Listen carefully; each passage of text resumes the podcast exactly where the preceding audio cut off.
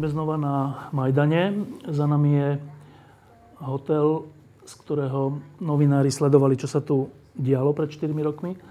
Kúsok od nás je tá ulica, na ktorej zomierali ľudia za to, aby Ukrajina mohla byť slobodná. E, veľa sa podarilo, ale jedna vec sa odtedy stala hrozná. E, Rusko ukradlo Ukrajine Krym.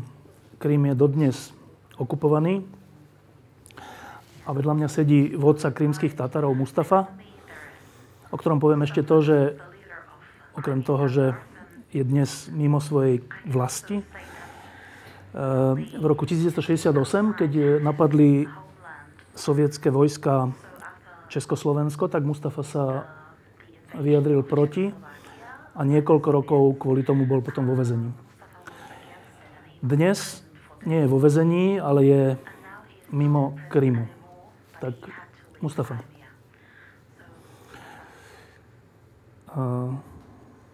Čo je to za život žiť mimo vlastnej krajiny, mimo Krymu?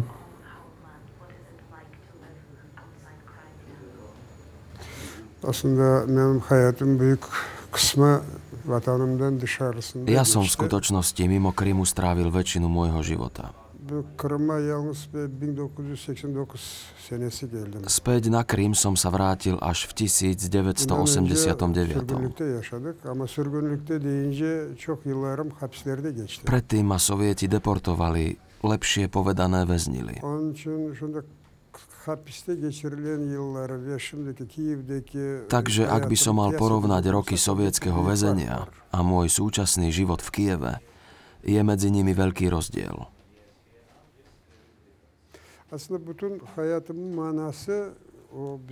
Hlavným zmyslom môjho života bol boj proti nespravodlivosti voči mojim ľuďom.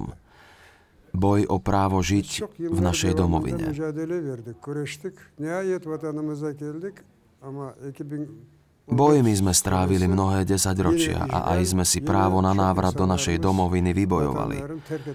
Avšak v 2014 prišla znovu okupácia a zas muselo veľa ľudí Krym opustiť.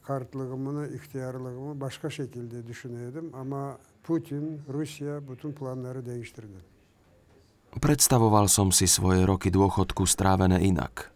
Putin mi ale zmenil plány. Preto je zmyslom zvyšku môjho života vrátiť sa do mojej domoviny a vidieť, ako okupanti opúšťajú Krym. Povedali ste, že už pred rokom 89 ste boli deportovaní. Čo bola príčina, čo bol dôvod?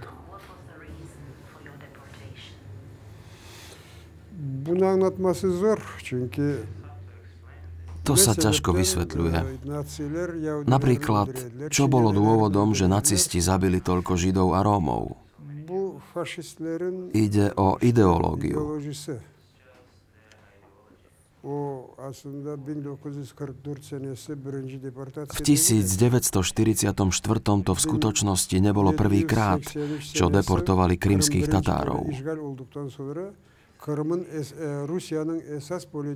Odkedy Rusko prvýkrát zabralo Krym v roku 1783, ich kľúčovou politikou bolo vyhnať krymských Tatárov z Krymu a priniesť namiesto nich na poloostrov svojich ľudí. 1917'sine kadar biz artık öz toprağımızda milli azınlık durumuna kaldık.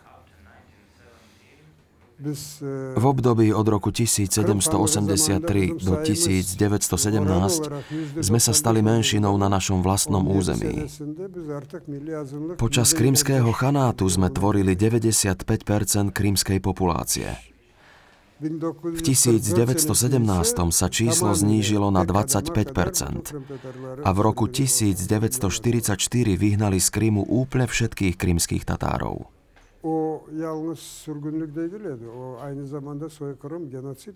Nebola to len deportácia, bol to skutok genocídy. %46'ını kaybettik. Počas deportácií a tesne po nich sme stratili okolo 46% nášho obyvateľstva. Chceli docieliť kompletnú čistku krymských Tatárov, aby boli územia čisto ruské.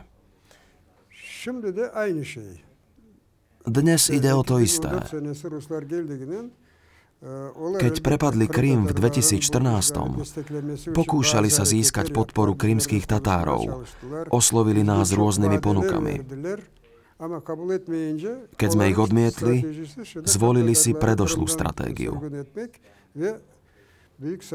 Teraz je ich cieľom prinútiť krymských Tatárov opustiť poloostrov a priniesť na miesto nich svojich ľudí. Podľa informácií, ktoré máme, sa im podarilo priniesť skoro milión ľudí z Ruska. Tým pádom bolo veľa etnických krymských Tatárov a Ukrajincov nútených opustiť poloostrov. Koľko e, krymských Tatárov zostalo na Kryme? Aslında tam rakamı söylemek zor çünkü işte o je ťažké poskytnúť presné číslo. Pred okupáciou v roku 2013 bolo krymských Tatárov približne 280 tisíc, čo sa rovnalo takmer 13,5% krymskej populácie. Pol roka po okupácii spravili novozriadené proruské úrady sčítanie ľudu a hlásili na Kryme 10,5% Tatárov.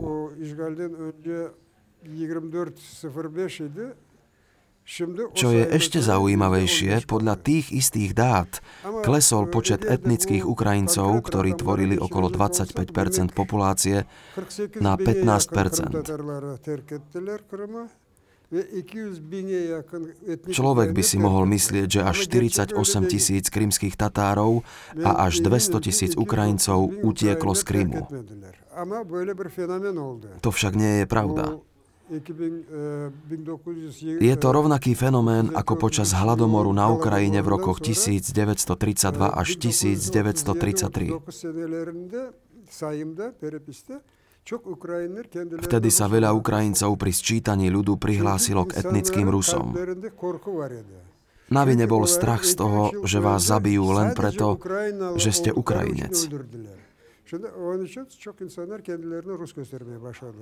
Dnes je to presne to isté. Krymskí Tatári, ktorí odišli e, z Krymu, žijú dnes na Ukrajine? Drvivá väčšina, 99 zo 100 sa presťahovala do vnútrozemia. Zo začiatku sa mnohí stiahovali do ukrajinských západných miest Vinnícia a Lvov. Dnes je to však hlavne Kiev. Podľa našich predpokladov tam momentálne žije 5000 krymských Tatárov. A tí, tí e, krymskí Tatári, ktorí odišli z Krymu, odišli zo strachu pred putinovským režimom? Ya korkudan değil çünkü insanlar çeyrek yüzyıl devamında 23 yıl devamında serbest memlekette yaşadılar. Onlar yasaklar Nebolo to len kvôli strachu. Štvrť storočia žili v slobodnej krajine, bez zákazov a obmedzení. V podstate je to návrat do sovietských časov. Krímsky režim môžeme porovnať s najhorším obdobím sovietskej vlády, k Stalinovej ére.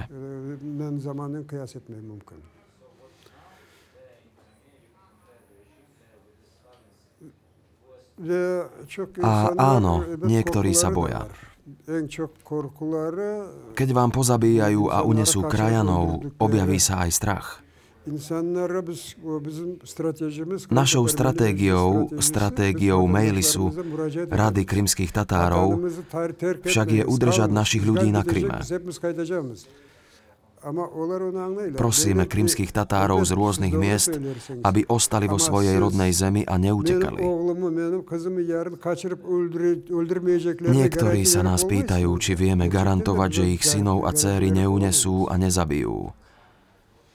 Samozrejme, že nemôžeme poskytnúť takéto bezpečnostné záruky. Som si ale istý, že 99% alebo dokonca 100% našich ľudí v exile sa po ukončení okupácie vráti do svojho rodiska. Oksana, e, toto je e, smutný, dr- drásavý príbeh, ale Mustafa stále hovorí, že ale to sa skončí. Okupácia sa skončí. 100% krímskych Tatarov sa vráti my v Strednej Európe a my v Európskej únii počúvame skôr opačné hlasy. Počúvame také hlasy, že je to hrozné, ale že čo môžeme s Rusmi robiť? E, vy si myslíte čo? Я думаю, що вам потрібно ще трошки часу. Myslím si, že v Strednej Európe ešte potrebujete trochu času na pochopenie toho, že sa to zajtra už môže týkať aj vás. Že teda, ak Krym nebude oslobodený, v skutočnosti to skončí... Nie, nie, nie, nie, ja nechcem mať na úvazi. E, ja mám na úvazi trošku inšie, že okupácia Krymu... Nie, e, nie, nemyslím to takto. Mám na mysli trochu inú vec. Okupácia Krymu nie je v žiadnom prípade miestny problém. Je súčasťou obrovského, veľkoplošného a hrozivého ruského scenára obnovy ZSSR a pokračovania Stalinovho plánu ktorý, ako si môžete pamätať, v 1945 uvažoval, či má zastať na rieke Labe, alebo sa pohnúť ďalej a pokryť celý priestor od Lisabonu po Vladivostok. Tento pojem sa dnes opäť používa. Európa od Lisabonu po Vladivostok. V novej verzii Putinovho svetového poriadku ide v skutočnosti opäť o Gulag. O novú verziu ruského Gulagu. Od Lisabonu po Vladivostok. A tam je individuálny plán pre každú krajinu. Nezabudnime však, že Rusko, súčasná Ruská federácia, je výnimočná v tom, že je riadená tajnými službami. Je pravdepodobne prvou veľmocou v dejinách súčasnej civilizácie, ktorá je riadená tajnými službami. A všetky metodiky tejto vojny sú vlastne metodiky tajných služieb. Mustafa vie o tomto viac a pamätá si to lepšie. Len sa pozrime, ako robia nábor, ako rekrutujú nových informátorov, agentov, nevedomým spôsobom proti ich vôli. Toto je niečo, čo si pamätá aj moja generácia. Takže povedala by som, že teda v skutočnosti nie ja. Pokračovala by som názorom Petra Pomeranceva, britského novinára, ktorý prvý jasne definoval súčasnú ríšu tajných služieb na čele s televíziou a metódami, ktoré tvoria falošnú realitu a prenášajú túto realitu na množstvo ľudí. Povedal, že Putin má na agenta KGB excelentnú kariéru. Najal celú krajinu, celé Rusko. Avšak podstatou tejto vojny je, že Rusko si najíma spojencov prostredníctvom podplácania, napodobňovaním údajných ekonomických výhod, úplatkami alebo terorom, alebo polóniom, alebo nejakými presne cielenými vraždami, alebo teroristickými prepadnutiami istých miest. Teraz sa však snaží najať si, tak povediac, kolektívnych agentov, krajinu za krajinou, počínajúc politikmi, vodcami. Toto pochádza už z 90. rokov, z čias pred Putinom. Architektom tohto systému bol Boris Berezovský, ktorý na to mal veľmi peknú formulku.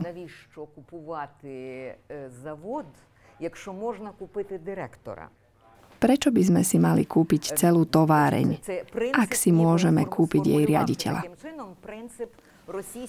Toto je princíp ruskej zahraničnej politiky.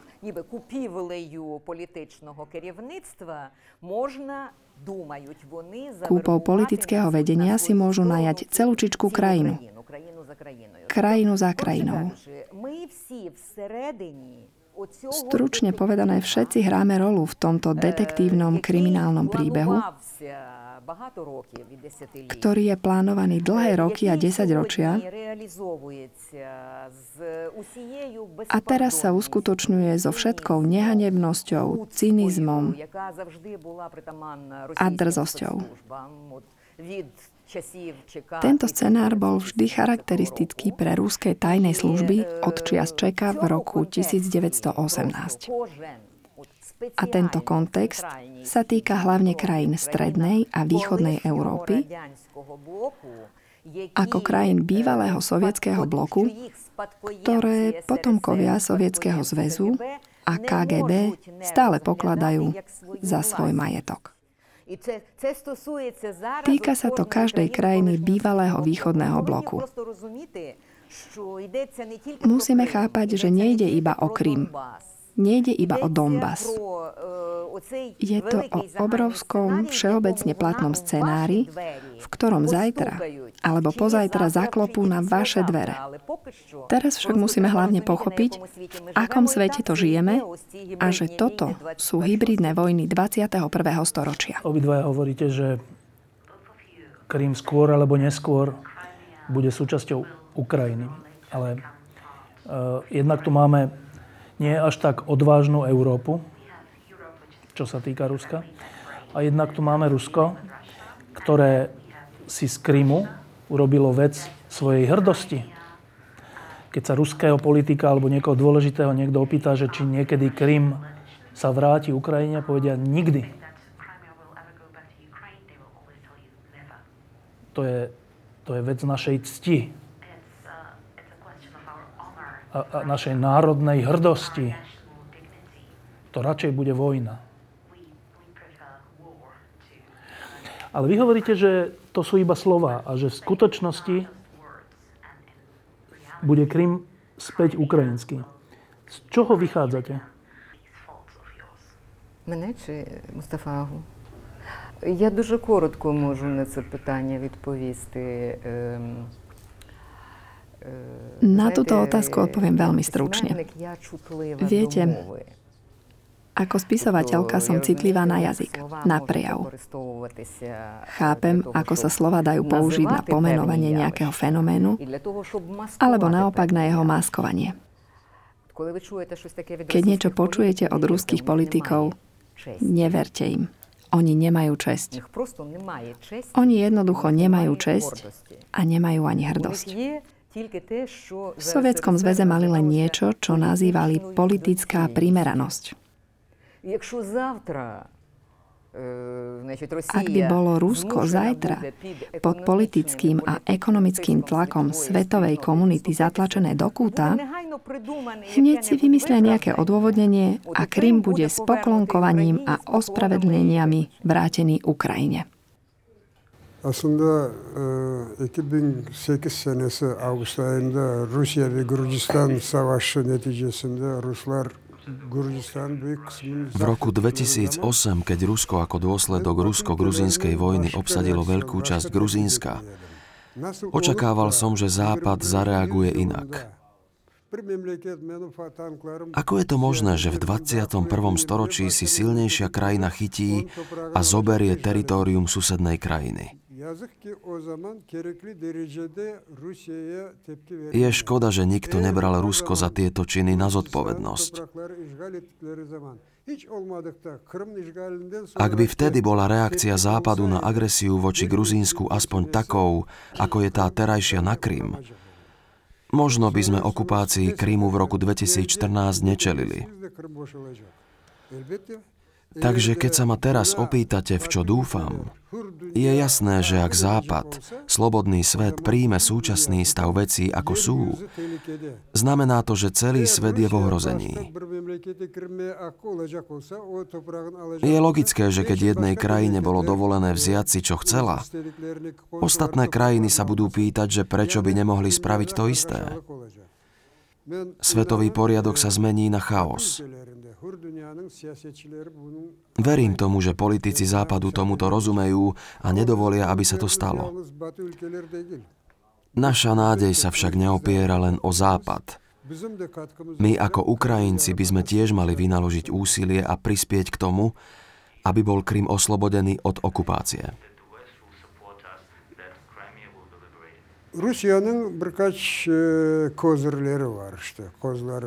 Rusko má nejaké výhody. Poprvé, ich obyvatelia napriek všetkým ťažkostiam ostanú poslušní. Na rozdiel od Ukrajincov sa nezhromaždia na Majdane proti svojmu prezidentovi. Toto je dôvod, prečo je v Rusku viera v revolúciu jednoduchých ľudí márna.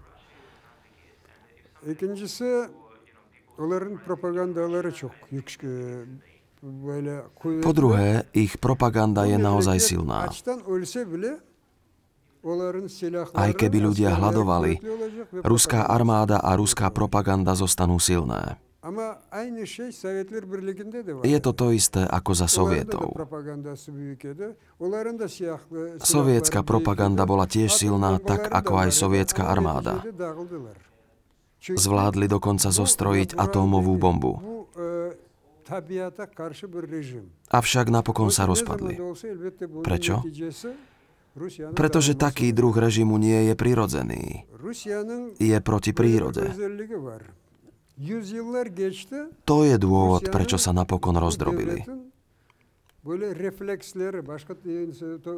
Rusko má ešte jednu špecifickú vlastnosť. Už viac ako 100 rokov sa Rusko nevie zbaviť zlozvyku kradnutia a uchvacovania vecí, ktoré patria ich susedom. Len čo prekonajú tento zlozvyk, prestanú byť hrozbou. Ale samozrejme na to, aby sa to dosiahlo, by mali na Rusov tlačiť západné krajiny. Ehm, my v Strednej Európe počúvame ehm, taký ten, takú takéto ruské vysvetlenie, čo sa tu vlastne stalo. A oni hovoria, že oni vlastne zachraňujú aspoň časť Ukrajiny pred fašistickým režimom. Pričom fašistické režimy robili čo? Obsadzovali iné krajiny a vnútri v sebe boli neslobodné, vládla tam jedna strana, jeden vodca. Čiže skôr na fašistický režim sa podobá Rusko než Ukrajina, ale teda toto my počúvame. Vy, vy ako človek, ktorý musel odísť z Krymu a vy ako ukrajinská spisovateľka, vidíte ruský režim ako? Bakınız ben e, bu işgalden, bu onların geçirdiği referandumdan dört gün önce Putin'in Pozrite sa, 4 dni predtým tzv. referendum, ktoré na Kryme prebehlo v marci 2014, mi volal sám Putin. Obšírne vysvetľoval, ako sa budú Rusi voči krymským Tatárom chovať slušne a budú riešiť ich problémy. Povedal, že sa z Ukrajiny stal fašistický štát, ktorý bude sledovať nacionalistickú politiku. To ma prekvapilo, pretože to hovoril niekomu, kto práve prišiel z Majdanu a veril v hodnoty, na ktorých bol založený.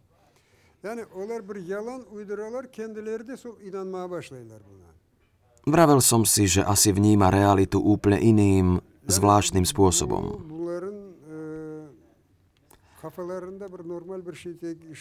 Myslím, že to nemajú v hlave úplne v poriadku.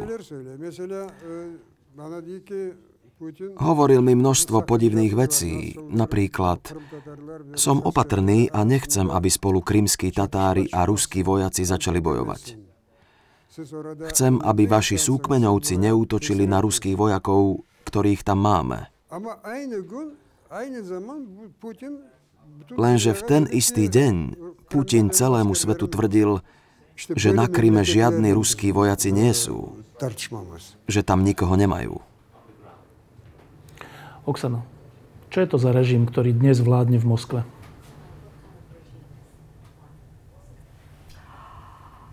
Ну, з одного боку, Мустафа Га говорив dosť уже про те, на чому я можу довше. Na jednej strane Mustafa už o tom povedal celkom dosť. A nemusím ísť teda teraz do detajlov o tom, že je to posledný veľký politický režim, ktorý je zameraný na zdroje. Je veľmi archaický. Vojna o zdroje a teritorium je z 18. alebo 19.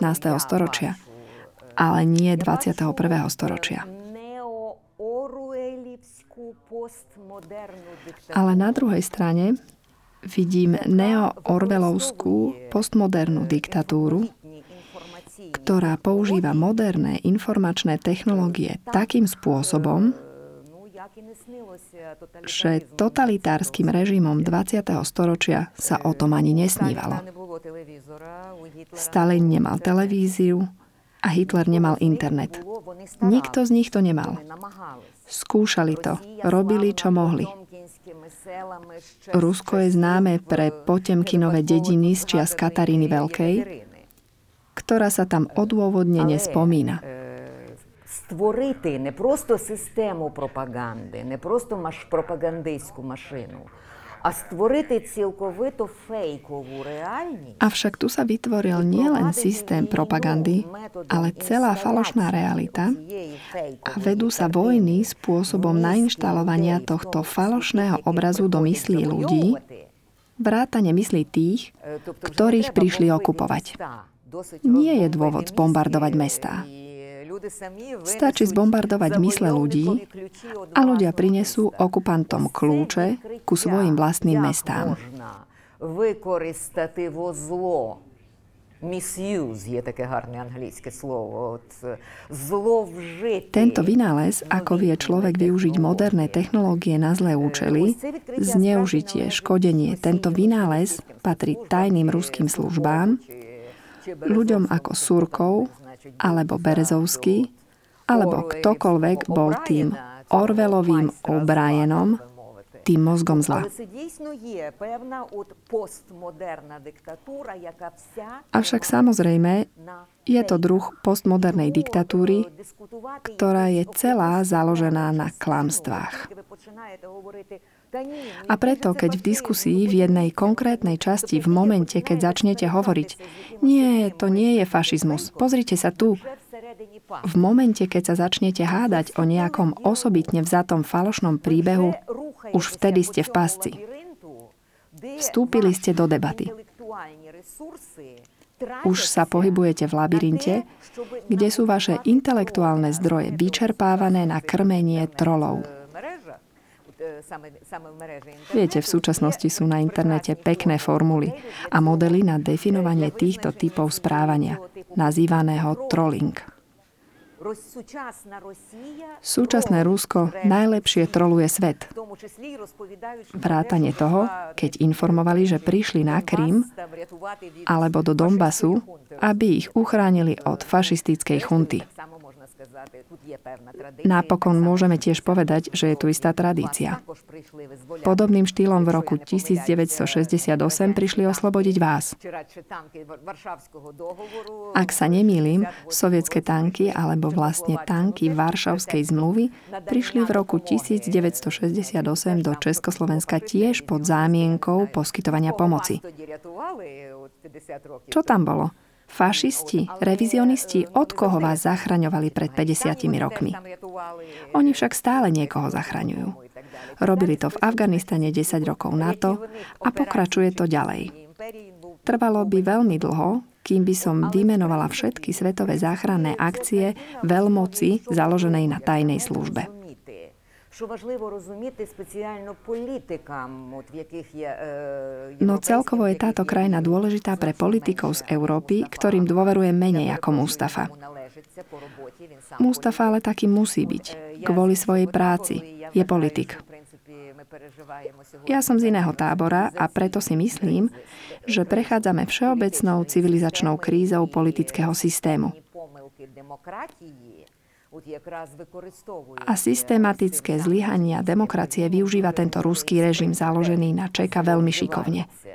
Але що треба розуміти, що весь, так би мовити, діалог з Росією, який от марно намагається встановити Європа, Ľudia musia chápať, že celý dialog s Ruskom, ktorý sa Európa márne snaží viesť, má v jadre jeden ironický predpoklad – že údajne, ak títo ľudia, Putin a jeho kolegovia, nosia rovnaké obleky, a používajú zdanlivo rovnaké slova ako vy, je možné dosiahnuť s nimi dohodu a že sú to ľudia s rovnakými hodnotami a podobným pohľadom na svet.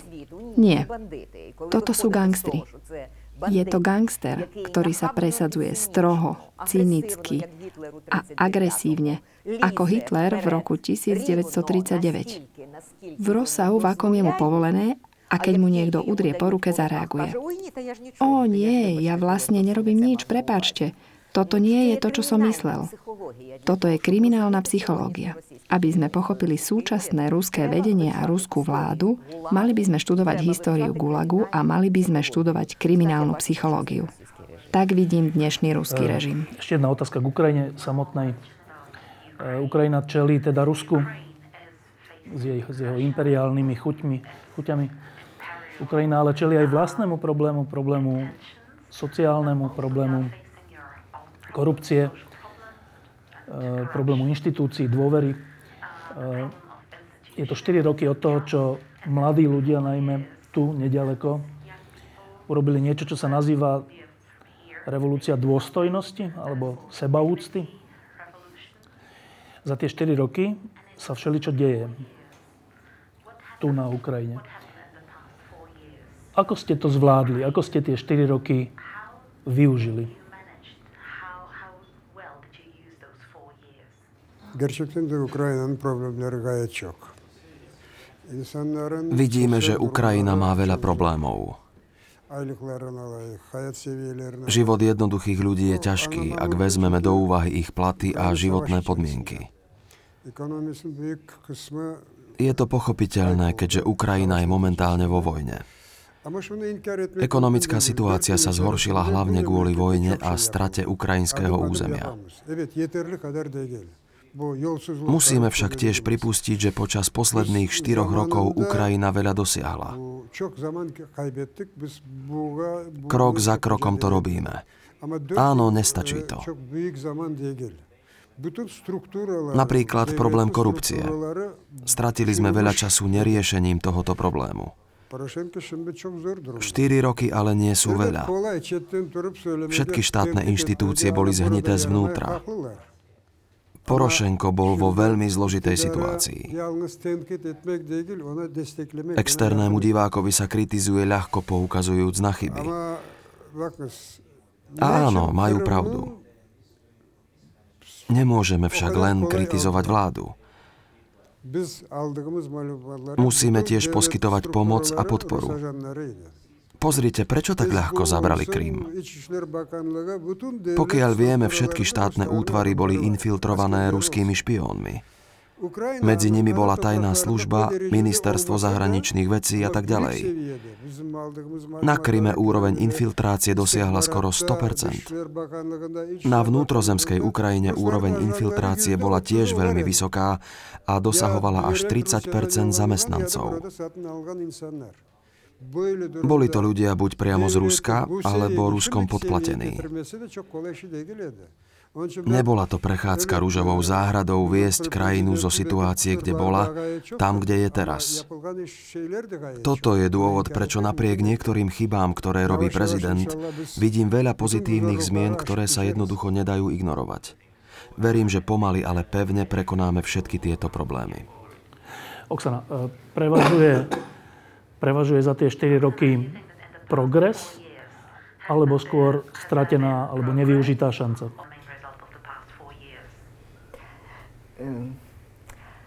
Я спочатку хочу зробити одне уточнення. Дуже Najprv by som rada niečo objasnila. Але я часто стикаюся з цим поглядом на Заході.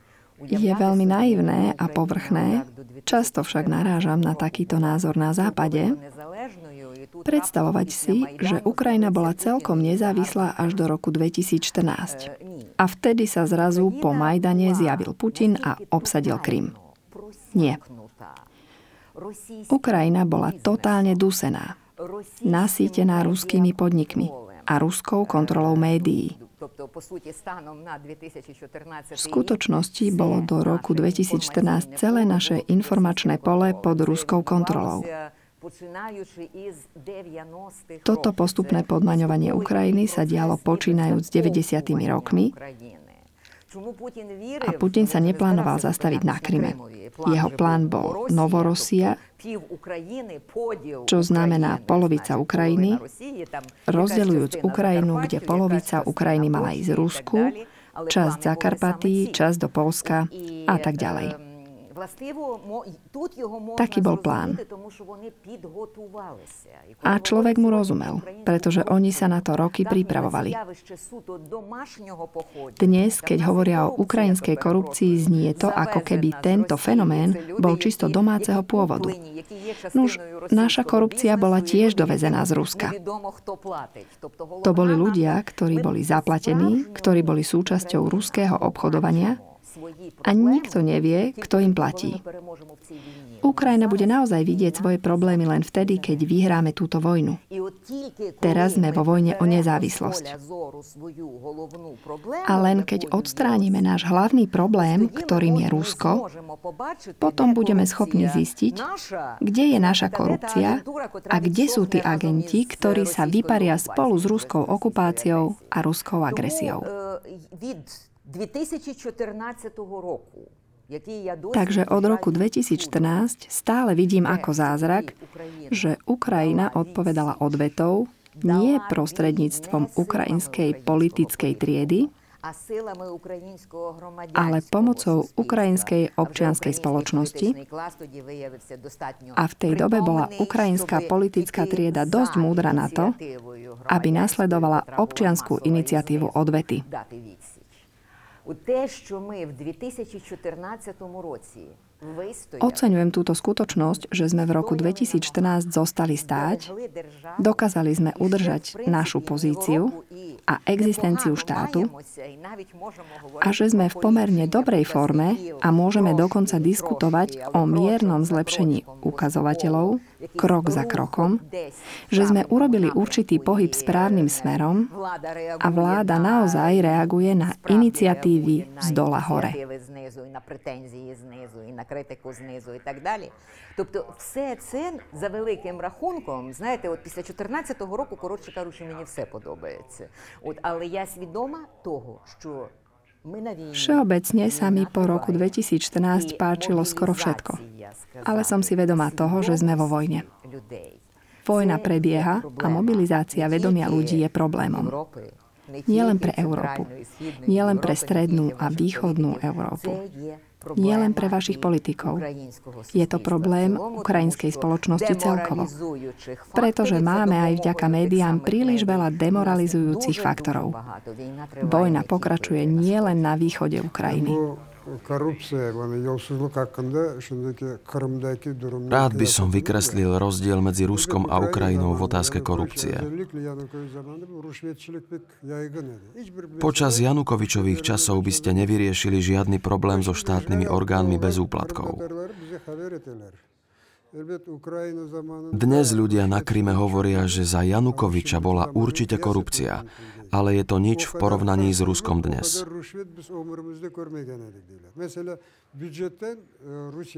Napríklad vo federálnom rozpočte sú peniaze určené pre Krym. Veľká časť týchto peňazí sa využíva na strategické vojenské objekty Ruska na Kryme.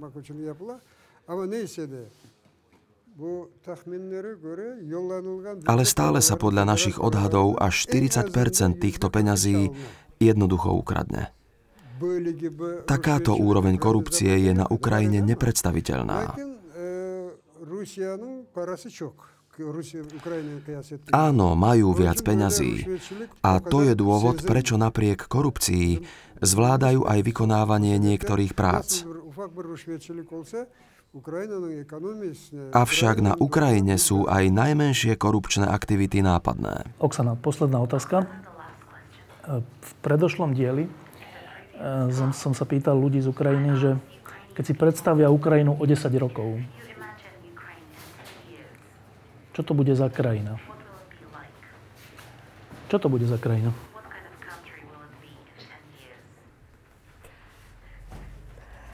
Штефан, я завжди кажу, Štefan, hovorím to vždy, keď sa ma na to pýtajú. A spisovateľov sa často pýtajú na predpovede budúcnosti, ako by sme z nejakého dôvodu boli Kasandry s vešteckými schopnosťami. Ja však vždy hovorím, že neviem, ako bude Európa vyzerať o 10 rokov. Neviem, ako bude svet vyzerať o 10 rokov. Všetci z nás, naša civilizácia vstúpila do takej zóny tektonickej nestability, zemetrasení a pretvárania všeobecných znakov civilizácie, že v podstate by sme si mali zapnúť bezpečnostné pásy, ako sa hovorí, pripútajte sa І максимально як я бачу, так би мовити, що, що, що треба, в чому полягає моє завдання, завдання письменника, це от тримати мізки максимально... Vidím, čo je mojou úlohou, úlohou spisovateľa. A budem tak veľmi, ako len budem vládať, pracovať na tom, aby som zachovala čisté zmýšľanie a nedovolila, aby niekto manipuloval našu mysel. To je úlohou najbližšieho obdobia.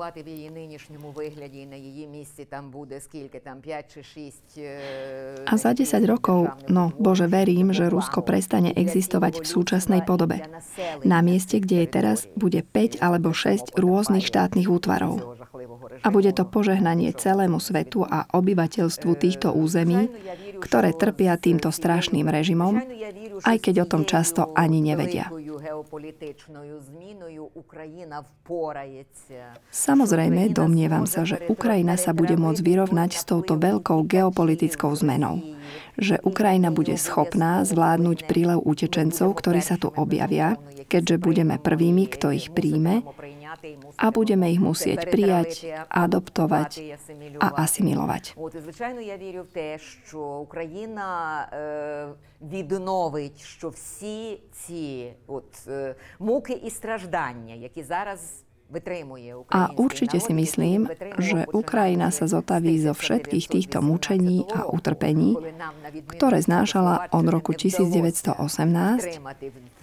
kedy sme si na rozdiel od Československa neudržali našu nezávislosť po troch rokoch krvavých bojov, za čo teraz platíme. От вірю, що все це не марно, і вірю, що Україна повернеться. Verím, že to nie je všetko márne. Domnievam sa, že Ukrajina sa vráti späť do systému európskej civilizácie, v ktorú stále verím.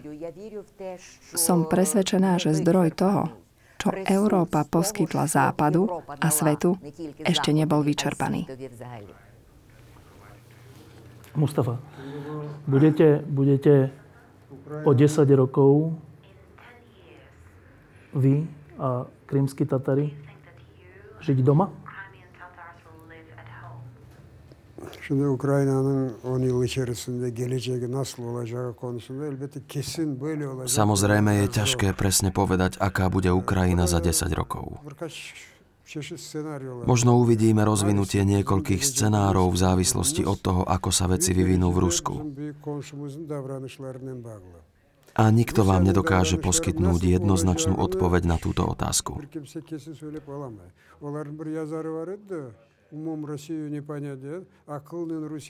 Ako jeden spisovateľ raz povedal, Rusko nemožno pochopiť intelektom.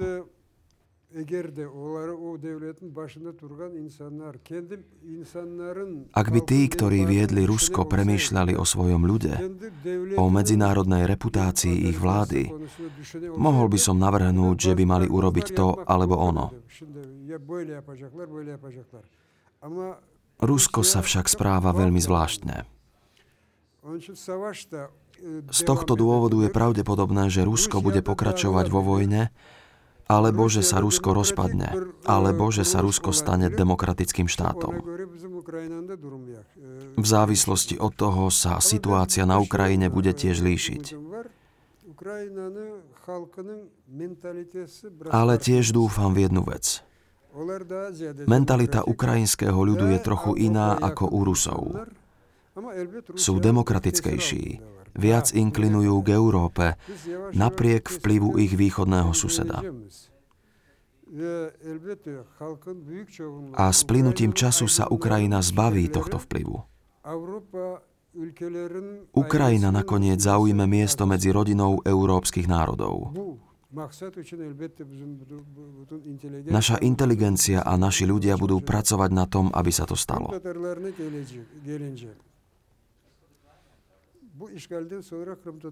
Pokiaľ ide o budúcnosť krymských Tatárov, táto okupácia postavila krymských Tatárov do veľmi ťažkej situácie. Už pred okupáciou sme boli na Kryme menšinou. A teraz aj tento počet klesá, keďže mnohí naši ľudia boli nútení utekať z polostrova, zatiaľ čo až 1 milión ľudí z Ruska sa presťahoval na Krym. Je to podľa ženevského dohovoru považované za vojnový zločin. Ale napriek všetkému Rusko tento zločin spáchalo. Po skončení okupácie budeme samozrejme čeliť mnohým problémom. Prostredie Krímu bolo vážne ovplyvnené. Budeme musieť prísť na to, čo robiť s vojenskou infraštruktúrou, ktorú teraz na Kryme stavajú. Budeme musieť vyvinúť veľké úsilie, aby sme znova urobili Krym zeleným polostrovom. V tomto úsilí sa spoliehame na podporu našich partnerov zo zahraničia.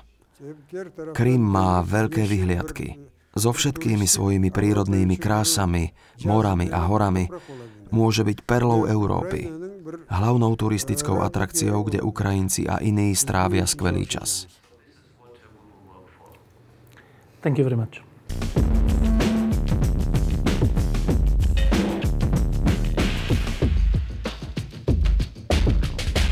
Predošlých minútach sme počuli e, neuveriteľný vlastne príbeh Krymu a krymských Tatarov. Chcem sa teda opýtať nás, stredoeurópanov, ktorí si riešime svoje malé problémy, že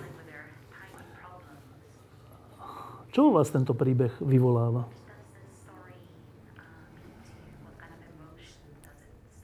Nejen příběh krymských Tatarů, ale příběh celé Ukrajiny je, řekl bych, vzrušující v tom smyslu, že se tady odehrává to, co jsme si nedovedli vůbec představit.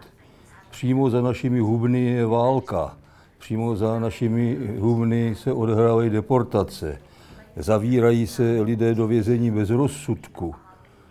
To i při těch stalinských dobách byly aspoň ty, ty pověstné trojky, které odsoudili formálně člověka a strčili do basy. Eh, na Krymu se lidé ztrácejí. A to je eh, velmi nebezpečné pro nás, pro střední Evropu. Ako ste to počúvali? Čo to vo vás vyvoláva? E, myślę, że jako Polka jestem bardzo blisko Ukrainy i Polacy byli zawsze blisko Ukrainy przed e, dojściem nowego... E, Myslím si, že ako Polka mám veľmi blízko k Ukrajine. Poliaci mali vždy blízko k Ukrajine pred nástupom novej vlády. Toto bolo jedna z mála vecí, ktoré spojila Poliakov, pretože Poliaci sa radi o čomkoľvek hádajú. A tu, pokiaľ ide o náš postoj voči Ukrajine, došlo k zhode. To sa zmenilo v roku 2015, keď viac moci získala pravicová populistická strana. Tento konsenzus už nemáme. Naša domáca politika, posilnenie národnej identity na úkor našich medzinárodných vzťahov mali negatívny vplyv a je to veľmi smutné vidieť. E, pre bieloruské uši, ktoré Bielorusko má svoj problém, veľký problém, e, je tento ukrajinský príbeh e, hýbe to vami?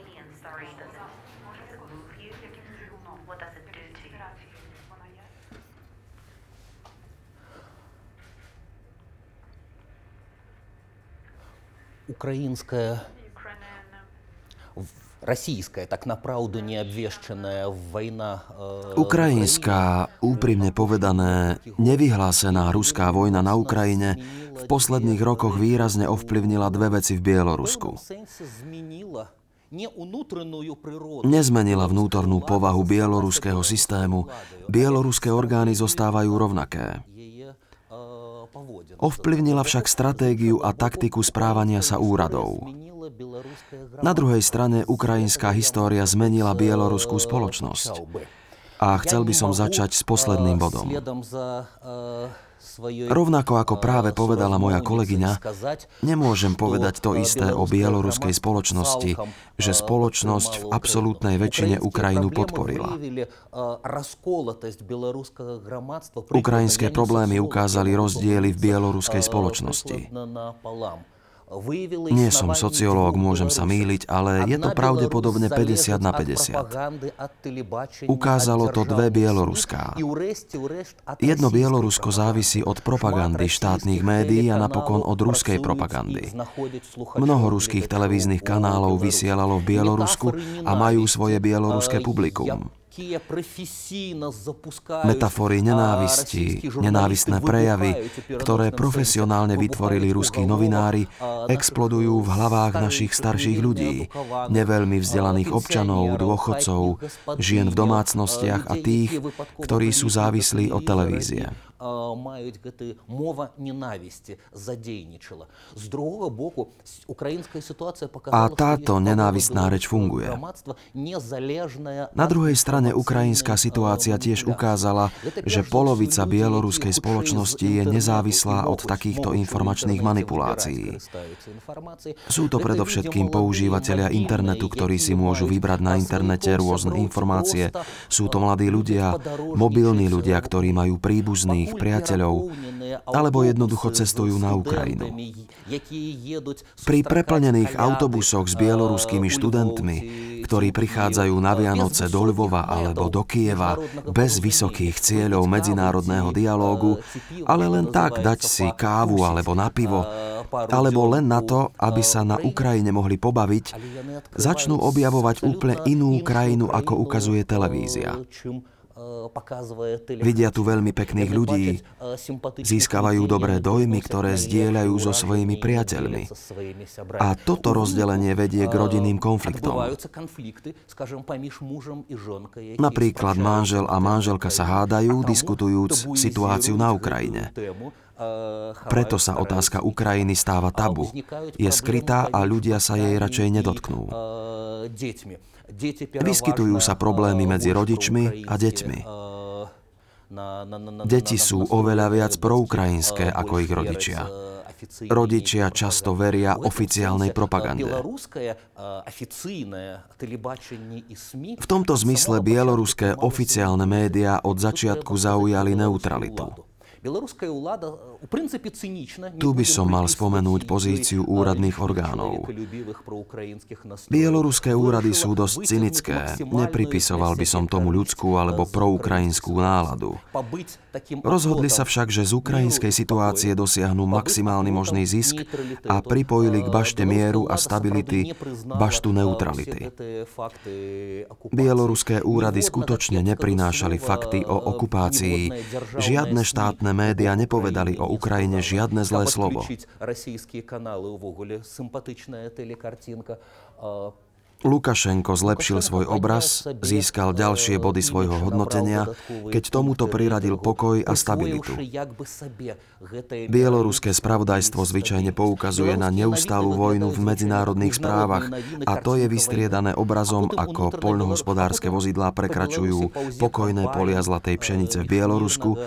a ľudia sú šťastní a vďační Bohu a niektorým úradom za našu stabilitu. Je to veľmi cynické, ale ovplyvňuje to mnohých. Ehm, my sme tu mali predošlej diskusii e, z Bieloruska človeka, ktorý bol náhradníkom za človeka, ktorý tu mal byť, ale ktorého zavreli. Mhm. To je Bielorusko. Zatvorení ľudia. E, sme na Ukrajine, kde bojujú o existenciu, o základnú slobodu. A teraz my, Stredná Európa. Mhm. Skúsme trocha pomenovať o čo bojujeme my doma. Čo sa deje v Českej republike? Čo je ten kľúčový spor v Českej republike? Čo je ten kľúčový spor v Polsku? Možno to v, konfrontácii s týmto vyznie zaujímavo. Klíčový spor u nás je, myslím v Čechách, je posudek té války, co se tady vlastně odehrává, poněvadž jsou politici jako náš pan prezident Zeman, který tvrdí, že tady je občanská válka.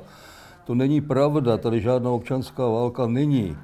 Tady je agrese jedné země proti druhé zemi. Poprvé po druhé světové válce jedna země v Evropě, Rusko, napadla jinou zemi Ukrajinu. To je docela normální agrese, to je strašně nebezpečné, poněvadž to bourá celý bezpečnostní systém, který v Evropě máme. My si musíme uvědomit, že ta válka je i proti nám. E, u nás se sice ještě nestřílí, jako se střílí na Ukrajině a neumírají lidé, ale hybridní válku proti nám Rusko už dávno vede. A jejím cílem je zničit Evropskou unii a zničit v podstatě i nás, protože my jsme Evropská e, unie. A vedou si velice úspěšně. My jsme ve stavu války s Ruskou federací. Je to válka hybridní, ale někdy ty lži, které vypouštějí, jsou mnohem mocnější než kanony nebo raketové systémy. Toto považujete za hlavný, hlavný spor alebo hlavný problém dnešného Česka? No, my máme své vlastní problémy. Hlavní spor dnešního Česka je existence komunistické strany a e, v, této, v tomto ohledu je strašně zajímavé, jak se ty komunisti staví k tomu, co se tady na Ukrajině děje. Myslím tím naše komunisty, české. Eh, oni fandí Rusku. Eh, a je to proto, protože ten Majdan, který se tady odehrával v roce 2013 a v roce 2014, to byla vzpoura Ukrajinců, která vyplývá z jejich historické zkušenosti. Eh, oni si pamatují na hladomor, oni si pamatují na gulagy, na všechny deportace, na tu děsnou vládu Brežněvovskou a nechtějí strčit hlavu do nového chomoutu Eh, onoho euroazijského svazu, který je vlastně novým sovětským svazem a který chystá, chystá Vladimír Vladimirovič. A navíc ten charakter té spoury byl velmi antikomunistický. Jen si vzpomeňte, kolik Leninů tady poprvé se zřítilo a bylo, bylo zbouráno. To bylo právě v roce 2014. Proto ti naši komunisté podporují a internacionalizují se. Oni jsou hlavní kolaboranti eh, v České republice, kteří kolaborují s eh, tím, který proti nám vede onu hybridní válku.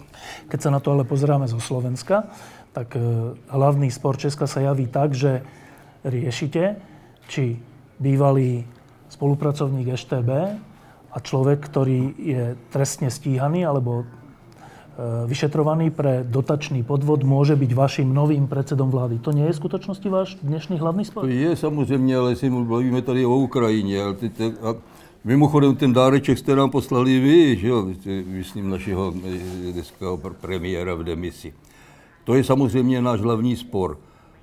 Ale pro Ukrajince to není to významné. Pro Ukrajince je potřeba zjistit, jak se zastaví ta válka a Evropská unie v tom nikterak zvlášť nepomáhá. Ale chcem sa ešte k tomu Česku pristaviť, že ak je toto váš hlavný spor, ako je možné, že tak veľa ľuďom ani to EŠTB, ani ten dotačný podvod, ani manipulácia médií Babišom nevadí?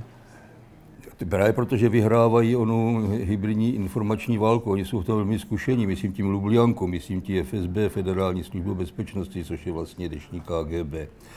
Eh, možná je v tom hraje roli to, že jsme byli tak dlouho pod, tím, pod sovětským svazem. Já vždycky si vzpomenu na jednu vzácnou ruskou ženu, Valerie Novodvorská se jmenovala. A Valerie Novodorská vždycky říkala, my rusové máme radši salám než svobodu. A já někdy mám takové podezření, že i my, Češi, máme radši salám než svobodu. A proto zůstáváme tak lhostejní k tomu, co, že se zabíjí na Ukrajině. Zůstáváme vůbec lhostejní k tomu, co se kolem nás děje. A spíš se zajímáme o to, teda, jestli si to břicho nakrmíme nebo ne. Hlavný dnešný spor Polska. Ja myślę, że spór czy konflikt to jest nawet za małe Myslím si, že spor nie je dosilný výraz. V Polsku konflikt už dosiahol takú dimenziu, že je to ako keby sme žili v dvoch rôznych svetoch. Konflikt je o tom, ako by malo vyzerať Polsko. Mala by byť Polsko západoeurópska krajina alebo tradičná krajina s mentalitou podobnejšou Rusku. Zdá sa mi, že je veľmi ťažké vyriešiť tento konflikt. To je taký konflikt, ktorý bardzo ciężko rozwiązać z tego prostego względu, że pretože podľa môjho názoru je súčasťou jadra polskej identity. Pri pohľade na históriu Polska môžeme vidieť, že tento konflikt bol prítomný od 18. storočia, rozohňoval elity v hádkach nad tvarom a víziou Polska a medzi Poliakmi vyvolával veľa diskusí a nezhôd. Potom prišiel čas, jediný čas, keď tento konflikt utichol, a to medzi rokmi 1989 a 2005, kedy sme mali spoločný cieľ. Spoločným cieľom bolo vstúpiť do Európskej únie. A potom, keď sa to dosiahlo, tento konflikt sa vrátil ako bumerang. Dôvodom bolo to, čo sme už spomenuli v súvislosti s Českou republikou. Najprv sa vyskytla hádka, ktorá sa pri pohľade späť zdá byť málo dôležitá. O lustráciách, o vyšetrovaní spolupráce medzi politikmi a ďalšími vysokými úradníkmi s komunistickými orgánmi. Tieto roky sú ale za nami. Títo ľudia dnes nemajú žiadne verejné úlohy. Dnes nehrajú veľkú rolu no hádka dosiahla oveľa väčší rozmer. Teraz je otázkou, ako by mala vyzerať rodina, ako by mal vyzerať náš jazyk a ako by mala vyzerať politika. A napriek tomu, že v rámci príslušných skupín existujú aj nezhody, pretože, ako som už povedala, Poliaci sa veľmi radi hádajú, Bohužiaľ v médiách a v politike je polarizácia, vďaka ktorej môžem povedať o mojom nepriateľovi a o druhej skupine, čo len chcem.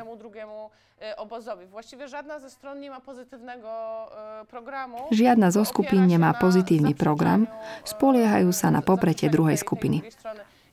Podľa môjho názoru ide o veľmi nebezpečnú pascu, z ktorej je veľmi ťažké sa dostať von. Polsko bolo vôbec v Európe vnímané ako dosť hrdinská krajina. Polsko má obrovské množstvo obetí e, za svoju slobodu. Polsko začalo so solidaritou, čo bolo prvé masové hnutie v komunistickom tábore. Odvážne, ktoré to celé začalo. Polsko dalo svetu pápeža Jana Pavla II, ktorý sa veľmi e, zaslúžilo pád komunizmu. A toto Polsko dnes keď sa na neho my zo Slovenska pozeráme, tak sa nám zdá také skoro také infantilné. Skoro je to také, že až smiešné. Mm-hmm. Čo sa stalo? E, tak. E, problem w tym, że e, zwolennicy obecnej władzy, czy sama władza... Ano. Problémom v tomto je, že priaznivci vlády alebo samotná vláda by samozrejme uznala, že solidarita je naše dedičstvo. Prinášame slobodu, prinášame slobodu Polsku a počúvame to, čo hovoria ľudia. A samozrejme táto strana má najviac priaznivcov. To nie je falošné. Na druhej strane, opozícia by povedala, že v Polsku končí demokracia, že demokratické inštitúcie sú rozdelené a že s našou krajinou máme čoraz viac problémov. Že máme coraz większe problemy z, z państwem prawa. Natomiast, żeby jakby wyjść z, z tej perspektywy, której musimy... Aby sme zanechali tento druh pohľadu, musíme sa pokúsić pochopiť, ako získali moc, ako zosilnili. Nedostali sa tam cez štátny prevrat alebo lži. Nie je pochyb o tom, že sa udiali absolútne demokratické voľby a že nebolo žiadne podvádzanie sfałszowane. Co więcej, e, ten rząd ma coraz większe poparcie. Okrem toho má táto vláda stále viac a viac priaznivcov. Nie tak e, szybko, tak mocno nie, nie rozwijać. E, przytoczę takie fajne słowo, które pojawiło się w, w polskich mediach i które bardzo dużo... V polských médiách je pekné slovo. To słowo brzmi pendolinizácia. Pendolino je rýchly vlak, ktorý spája Varšavu a ďalšie veľké mestá. Bol to vlajkový projekt bývalých liberálnych vlád. rząd Donalda Tuska Vláda Donalda Tuska bola na tento projekt veľmi hrdá. Zároveň bolo od roku 1989 uzatvorených takmer 50% miestnych železničných spojení. To presne symbolizuje, čo sa stalo v Polsku. Mali sme povrchnú modernizáciu. Potom došlo k ekonomickej transformácii a to malo vplyv na mnohé sociálne skupiny. Samozrejme, že nechcem obviňovať tých, ktorí podporujú hospodársky pokrok. Nemám na to žiadne dôvody. Nebola som vtedy ešte na svete. Chápem, že ide o experiment. Chápem, že tu bola centrálna kontrola vládou. Chápem, že je to čas, ktorý môžeme veľmi jasne definovať v našich dejinách ako doba Tečrovej, Regana, Fukuyamu. Bol čas silnej viery v liberálne demokracie, ktoré mali vyhrať po celom svete.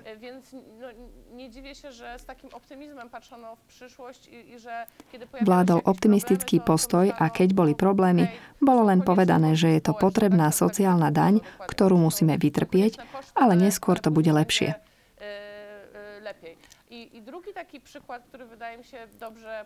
A existuje ďalší príklad, ktorý veľmi dobre vyjadruje to, čo sa stalo. Syndrom bielých ponožiek. Na začiatku 90. rokov, keď sa objavili bazáre, obchodovanie z celej Európy sa objavovalo po celom území Polska.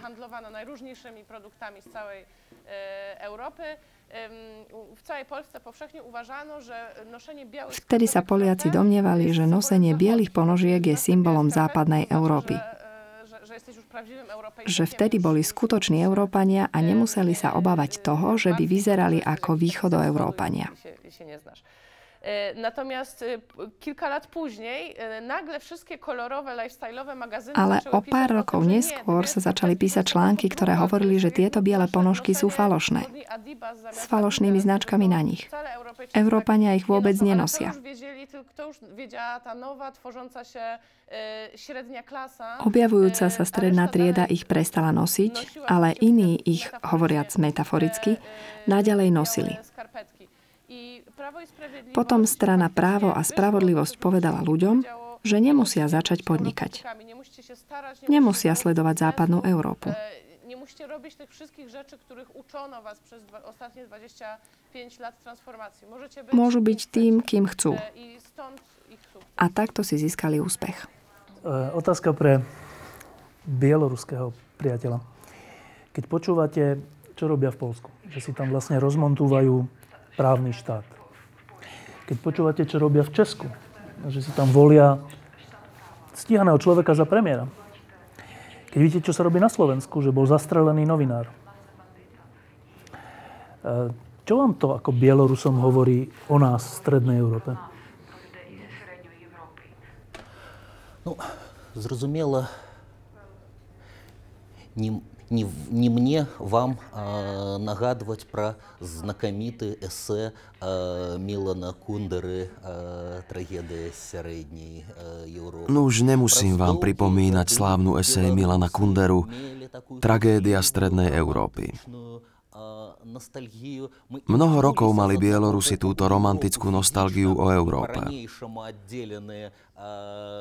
Snažili sme sa byť v Európe fyzicky, Avšak stále sme od Európskej únie oddelení hranicami.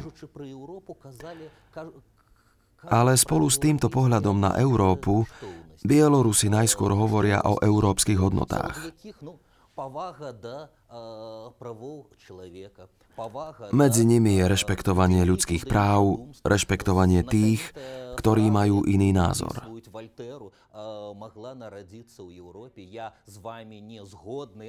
Slávna fráza pripisovaná Voltérovi sa mohla narodiť len v Európe. Nesúhlasím s vami, ale dal by som svoj život za vaše právo vyjadriť svoj názor. Dialóg ako európska hodnota. V dnešnej dobe sa isto liberáli Bielorusi, Bielorusi s demokratickými hodnotami, cítia byť sklamaní súčasnou obrátkou vpravo, konzervatívnou politikou, xenofóbiou. Avšak bieloruská opozícia je tiež veľmi rôznorodá. Existujú ľavicové a pravicové strany. Myslím si, že konzervatívnym politikom sa veľmi páči, čo sa deje v Poľsku.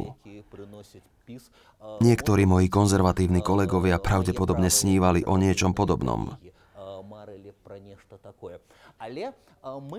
Máme však niekoľko vlastných, skutočných bieloruských problémov a ja by som sa vrátil ku spojeniam s ukrajinskou situáciou.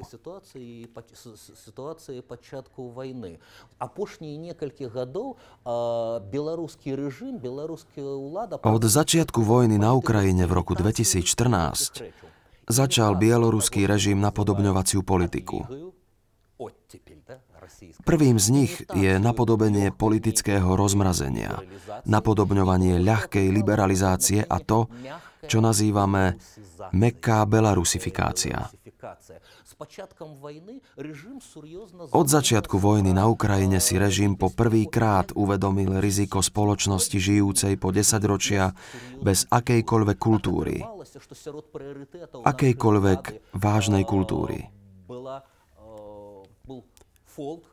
Ukázalo sa, že medzi prioritami súčasnej vlády je ľudová kultúra, viac gíčová ľudová kultúra, šport, hokej, biatlon, ale nie literatúra, seriózna hudba, filozofia, nie myslenie ako také.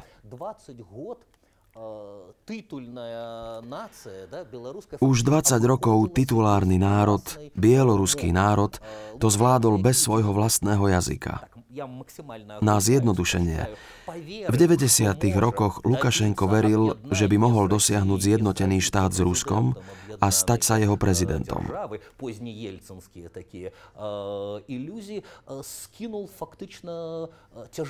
Dnes, bojať sa toho, čo sa deje v susednej krajine, oficiálne úrady začali premýšľať o tom, ako je možné žiť bez ideológie, bez akéhokoľvek myslenia o svojej vlastnej spoločnosti.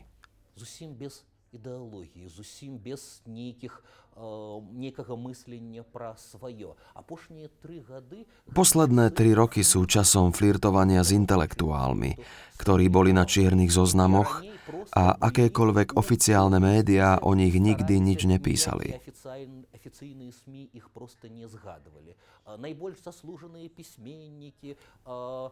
Najznámejší spisovatelia, rokoví hudobníci majú svoje koncerty Solidarity s Bieloruskom v Polsku.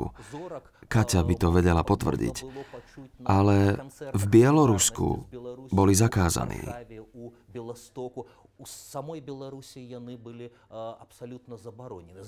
V dnešnej dobe prebieha určitý dialog a flirt. Politika mekej belarusizácie. Ale vlak nám už utiekol pred 20 rokmi. Už existuje generácia detí, ktoré nerozumejú svojmu materinskému jazyku kvôli úspešnej rusifikácii.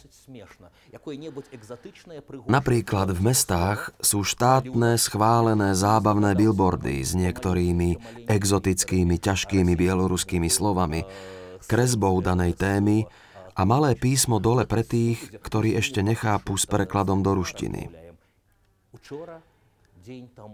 Dnes je 26. marca. Včera sme mali veľký štátny sviatok v Bielorusku. Z té výročie vyhlásenia Bieloruskej demokratickej republiky v roku 1918. Nebudem o tom hovoriť veľa podrobností, ale za posledné desaťročia je to hlavný sviatok opozície. Sviatok so slzami pre opozičných podporovateľov, lebo každý rok ľudia vyšli do ulic. Polícia ich zbila a sviatok sa obrátil na politické demonstrácie, protesty a masové zatýkanie.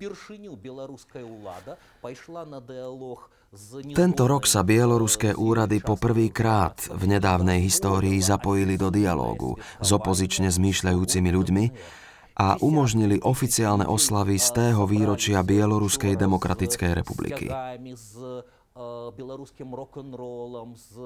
Včera sa desiatky tisíc ľudí spolu zhromaždili s vlajkami a s bieloruskou rock'n'roll hudbou. Po prvýkrát sa sviatok oslavoval bez negatívnej nálady v atmosfére eufórie. Ale niekoľko dní pred udalosťou boli v rámci preventívnych opatrení zatknutí niekoľkí opoziční vodcovia, vrátane Vladimíra Nekľajeva. Bol len podozrivý, keďže je charizmatický a nepredvídateľný človek, že niečo mohol organizovať. Zadržali ho na 10 dní. V skutočnosti sme oslavovali sviatok bez našich kolegov, ktorí boli uväznení.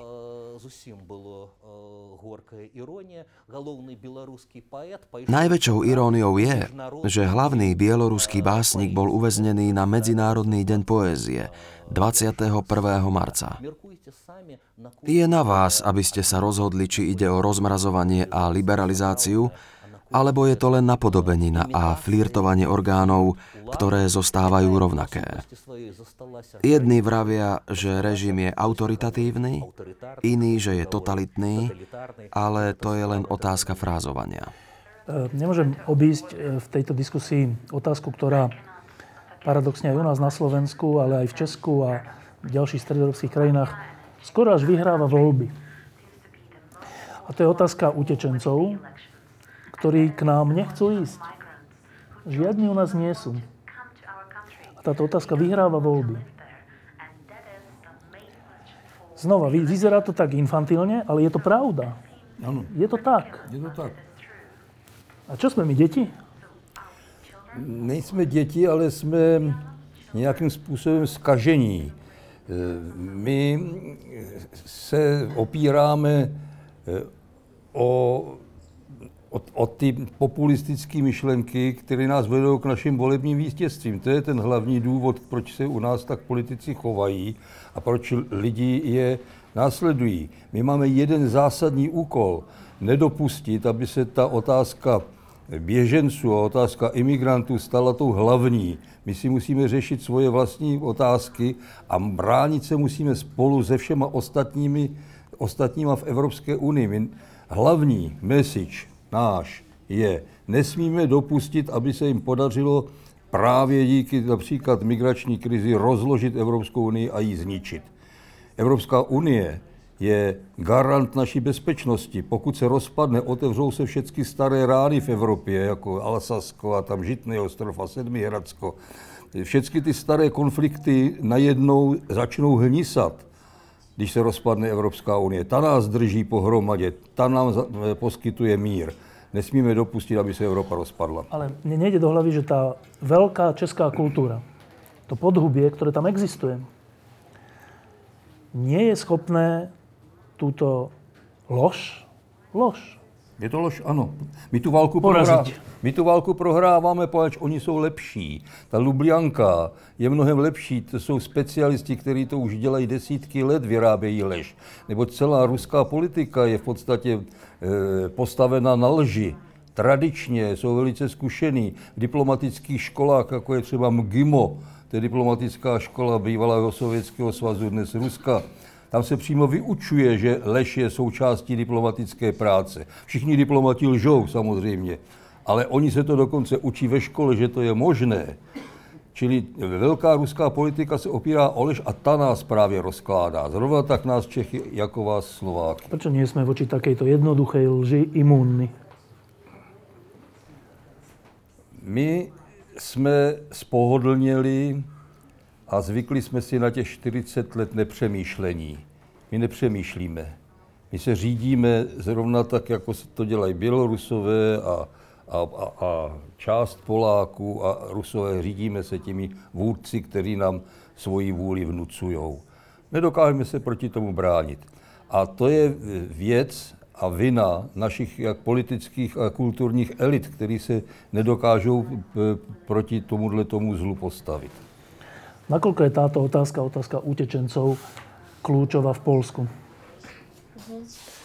E, Tak, oczywiście, tak jak we wszystkich krajach e, Europy Środkowej, to stał się bardzo gorący temat polityczny, e, który został e, wykorzystany w obrzydliwy sposób przez Prawo i Sprawiedliwość w kampanii Áno, wyborczej. rovnako ako vo všetkých ostatných krajinách Strednej Európy, toto je v našej politike horúcou témou a bola zneužívaná vo volebnej kampani strany Právo a Spravodlivosť.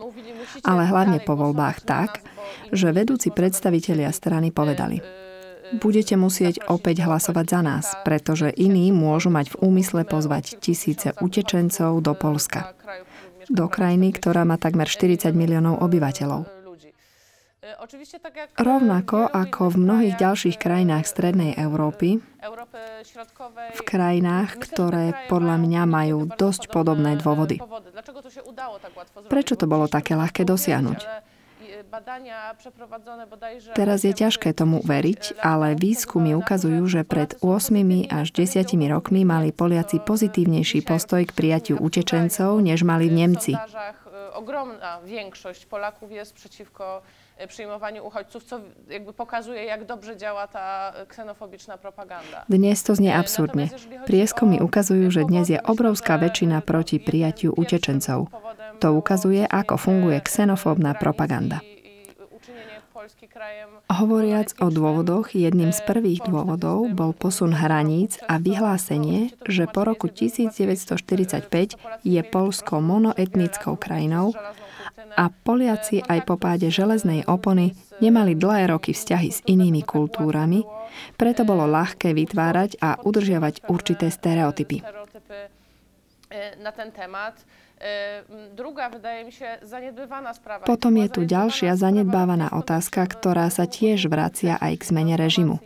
Keď Západ, pohltený východom, alebo podľa môjho názoru skôr východ zožraný západom v roku 1989, z polovice žartovne samozrejme, nezažil po vojne to isté ako východná Európa.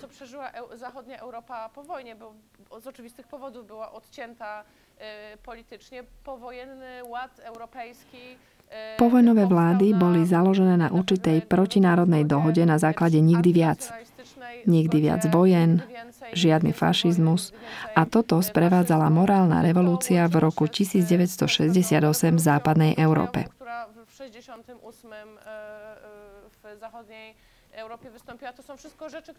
Tieto veci boli v strednej Európe úplne neznáme.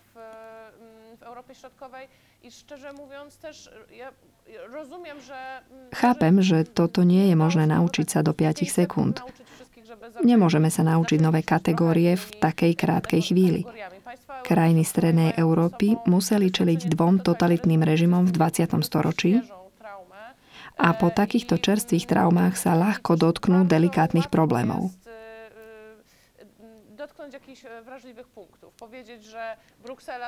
Teraz je ľahké povedať, že Brusel je nová Moskva, že nám nanúcujú rôzne veci. Tieto schémy poznáme z histórie, takže aj keď v skutočnom kontexte ide o manipuláciu, pretože v mojom osobnom pohľade ide o manipuláciu, Bohužiaľ na to existuje vnímavé cieľové publikum. Posledná vec. Sedíme v reštaurácii, ktorá sa volá Krym. Krym, ktorý je dnes okupovaný. Tu za nami je Majdan. Kúsok tam je ulica, kde je desiatky pomníkov obetí, ktorí zomreli za to, aby sa tu mohli slobodne rozprávať, aby mohli patriť tam, kam chcú. To je zvláštna situácia, zvláštne miesto. Na Majdane v reštaurácii Krym vedľa e, miesta, kde sa zomieralo za normálnu budúcnosť. Niečo to stálo, veľa to stálo a stále stojí. Bol tu vodca krímskych Tatarov, ktorý nemôže žiť doma. My žijeme v Polsku, v Česku, na Slovensku, v Bielorusku. Čo vám tento, toto miesto, táto situácia hovorí o... Alebo čo je to za situácia z oči voči našim vlastným krajinám? To je toto místo, ten Majdan, to je místo, před kterým bychom my, vy Slováci, Bělorusové a Poláci, měli smeknout klobouk, protože Ta Ukrajina nebrání jenom sebe proti té agresi, která přichází z dnešní putinovské Moskvy. Ukrajina brání i nás. A proto bych si dovolil říct, to jsem se tady už naučil, ten krásný pozdrav, který zněl zejména na Majdanu. Sláva Ukrajině. Героям слава. Čo to hovorí Bielorusku? Для... Ну, я не могу отказывать за всіх білорусov, тому я все-таки буду... Neodvažujem sa hovoriť v mene všetkých Bielorusov, ale hovorím v mene svojich kolegov, rovnako zmýšľajúcich ľudí. Samozrejme, po slove Majdan naše srdce bije rýchlejšie. Niekoľkokrát počas nedávnej histórie udalosti Majdanu inšpirovali politický aktivizmus Bielorusov. Tu nemám na mysli politické strany. Dnes o tom hovorila pani Oksana Zabuško. Najmúdrejší politici pomocou intuície vedia, čo robila mládež, ako začal v Bielorusku prvý aktivizmus občianskej spoločnosti.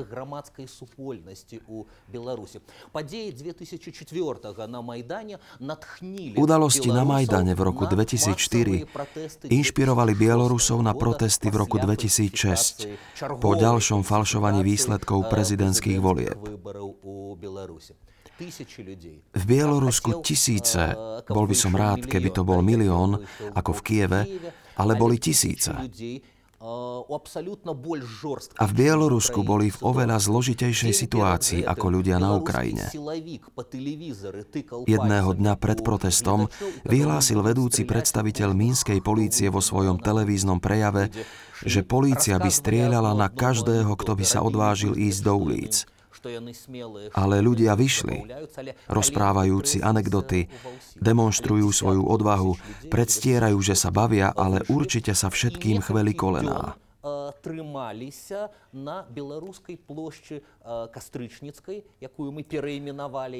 Ale desiatky tisíc ľudí vyšlo a stálo niekoľko dní na hlavnom námestí v Minsku. Na námestí Kastrichinskaja, ktoré sme premenovali na námestie Kastus Kalinovsky. Ľudia tam stáli v noci obklopení políciou, chrániac tábor pred provokáciami. Na konci boli všetci obhajcovia toho Majdanu počas jednej noci zatknutí. Ďalší príklad dnes už úspešnej revolúcie tu na Ukrajine nás inšpiroval v roku 2010, keď sa v Minsku opäť objavili obrovské protestné demonstrácie. Napriek tomu sme dvakrát prehrali menšie Majdany. Preto závidíme schopnostiam takého množstva mladých, tvorivých Ukrajincov. Ich snaha o zmeny je definovaná oveľa lepšie ako v Bielorusku. Toto bol môj prvý postreh. Po druhé, skláňame sa pred hrdinami Majdanu, ktorí tu boli zabití. Jeden z prvých zabitých bol Bielorus Michas Žižnevský. Spolu s tým sa s Ukrajinou tešíme, že dosahuje úspechy napriek obrovskej cene, ktorú musela zaplatiť.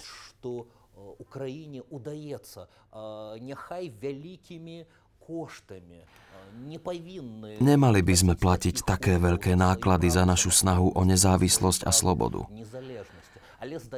Zdá sa však, že proces na Ukrajine je nezvratný Opúšťa Rusko. кепськими процесами, з усім пробуксовуванням, з усім цинізмом політики знову і знову використовують... Pokračuje napriek všetkým negatívnym otázkam. Obracia sa napriek všetkému cynizmu politikov. Politici znova a znova využívajú tých najlepších. Mládež, tých, ktorí sa obetujú. Ale tento proces je nezvratný a verím v jednotu Ukrajiny, návrat dočasne okupovaných území.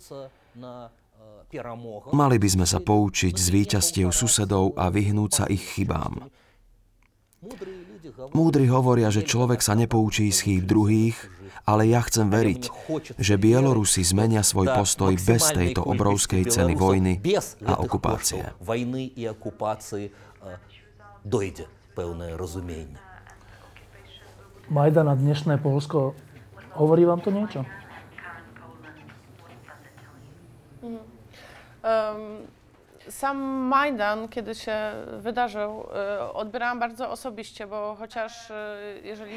Udalosti Majdanu boli pre mňa dôležitou osobnou záležitosťou. Keď hovorím o tradičných hodnotách, rozdelení medzi súčasnou západnou a východnou Európou, hodnoty západnej Európy sú mi bližšie. Ale ako občan a ako novinárka súkromne sa cítim oveľa lepšie vo východnej Európe. Pretože sa cítim občiankou východnej Európy, narodená ako Polka. Celkom dobre rozumiem problémom Maďarska, Ukrajiny alebo Bieloruska alebo iných krajín Strednej Európy. A urodziłam się w roku 90 i wychowałam się w, takim, w takiej atmosferze. Narodila som sa v roku 1990 a vyrastala v presvedčení, že táto časť našich dejín už skončila. A my už budeme v Európe. No i mając lat 18 w życiu bym nie przypuszczała, że dzisiaj będę zarabiać jeżdżąc do różnych krajów i... Nemala som tušenie, že vo veku 28 rokov pocestujem do iných krajín a zarobím si peniaze vysvetľovaním, čo sa stalo v Polsku, o Majdane a strašných veciach, ktoré sa tam stali. Majdanie wydarzyły, były gdzieś już takim gdzieś tak pokazywały, że tu, się jeszcze, tu wszędzie jeszcze się wydarzy coś złego i to... To ukázalo, že všade sa vyskytujú zlé veci a že nie všetky revolúcie majú pozitívny koniec, utopický koniec. Przepraszam, że tak pesymistycznie jako ostatnia z rozmówców, ale po... Prepačte mi, že ako posledný človek, ktorý odpovedá, musím spomenúť niečo také,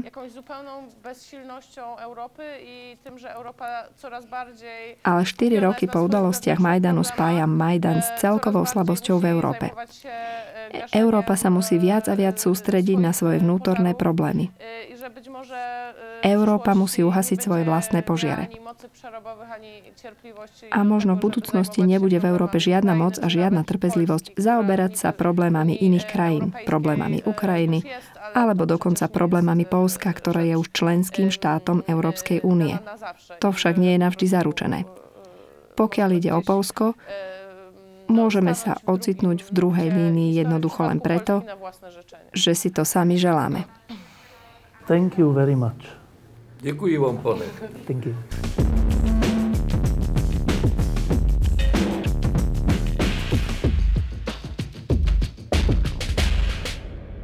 Tejto časti sme sa na začiatku rozprávali s vodcom krymských Tatarov a s ukrajinskou spisovateľkou. A pre mňa prekvapujúco obidvaja vyslovili absolútnu vieru,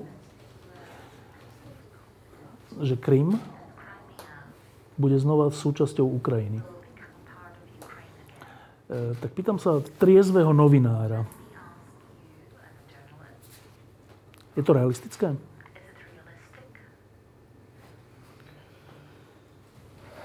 Ми не можемо дивитися на питання української територіальної цілісності. Nemôžeme sa pozrieť na otázku ukrajinskej územnej celistvosti bez viery, že sa Krym vráti. Bez viery, že Donbass je Ukrajina. Pretože inak, ak povieme niečo iné, zradíme tie dve slová, ktoré sú pre Ukrajinu najdôležitejšie. Zvrchovanosť a územná celistvosť. Myslím si teda, že každý Ukrajinec by to mal povedať.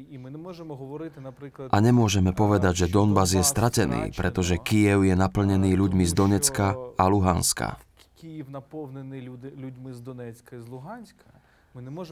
Nemôžeme sa im pozrieť do očí a povedať, že sme to vzdali. Taktiež, ako teraz sedíme v krymskej reštaurácii a krymskí Tatári sa stali takou veľkou súčasťou ukrajinskej identity, bolo by neslušné povedať, že my, Ukrajinci, nevrátime Krym, lebo to je nereálne. Preto Ukrajinci, ktorí veria vo svoju krajinu, toto povedia. Ďalšou otázkou je, či je realistické predpovedať, ktoré kroky môžu viesť k návratu Krymu. A tu sa pozrieme na históriu a na to, či sa vrátili tie časti krajín obsadených Ruskom, ako Abcházsko alebo Južné Osecko, alebo napríklad Podnestersko v Moldavsku. Máme rukolapné dôkazy, že obete ruskej agresie v postsovietskej ére dokázali obnoviť svoju územnú celistvosť? Odpovedou na túto otázku je, že také empirické dôkazy nemáme, kým Rusko existuje tak, ako teraz. Takže žijeme v takomto rozpore. Ehm, veľa ľudí hovorí, že Rusko rozumie len sile. A že diplomatické a, a politické prostriedky bežné pri takých veciach, ako je Krym, nebudú fungovať. A tí istí ľudia hovoria, že ale v tejto postmodernej Európe už vôľa ukázať silu nie je. A teraz nehovorím o vojne, ale o sile. E, vy veríte v silu Európy, čo sa týka Krymu?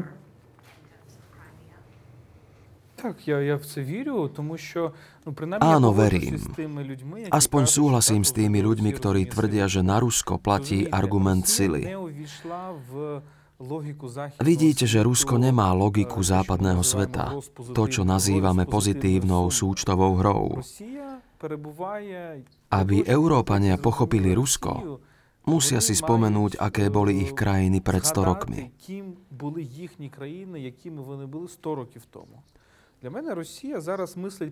Podľa mňa Rusko zmýšľa spôsobom, akým veľké európske krajiny mysleli na začiatku 20. storočia.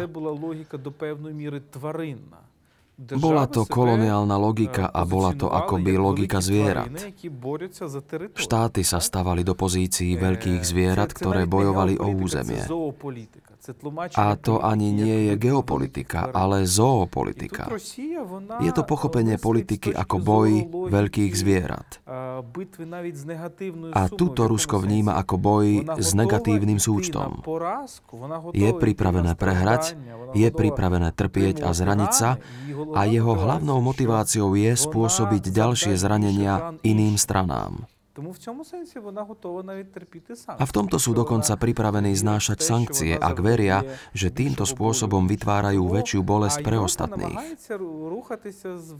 A Európa sa pokúša posunúť dopredu s nasledujúcou logikou. No, pozrime sa na kompromis, poďme sa pozrieť na niektoré situácie, keď obe strany môžu zvíťaziť. Rusi si však myslia, že je to slabosť Európy a ak si myslia, že je to slabosť, začnú konať. Musí sa západný svet vrátiť k skúmaniu tohto problému moci? Myslím si, že áno, musí.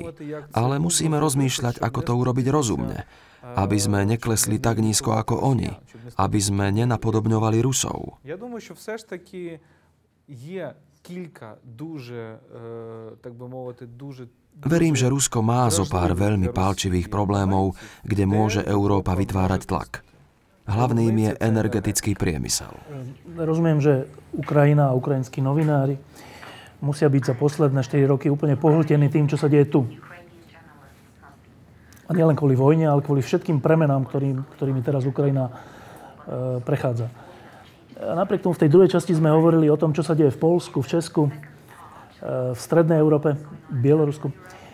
Ak máte kapacitu vôbec vnímať, čo sa deje za vašimi hranicami, ako sa vám dnes javí Stredná Európa? У нас у мене особисто є дуже великий інтерес до Центральної Європи. Поясню, Mám veľký osobný záujem o Strednú Európu a vysvetlím prečo. Andrej Chadanovič spomenul Kunderu a jeho esej o tragédii v Strednej Európe.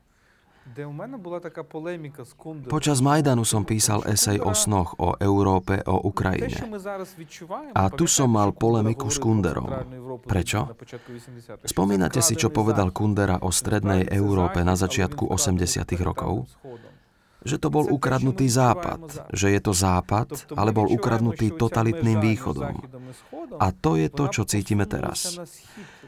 Domnievame sa, že táto hranica medzi východom a západom sa presunula na východ.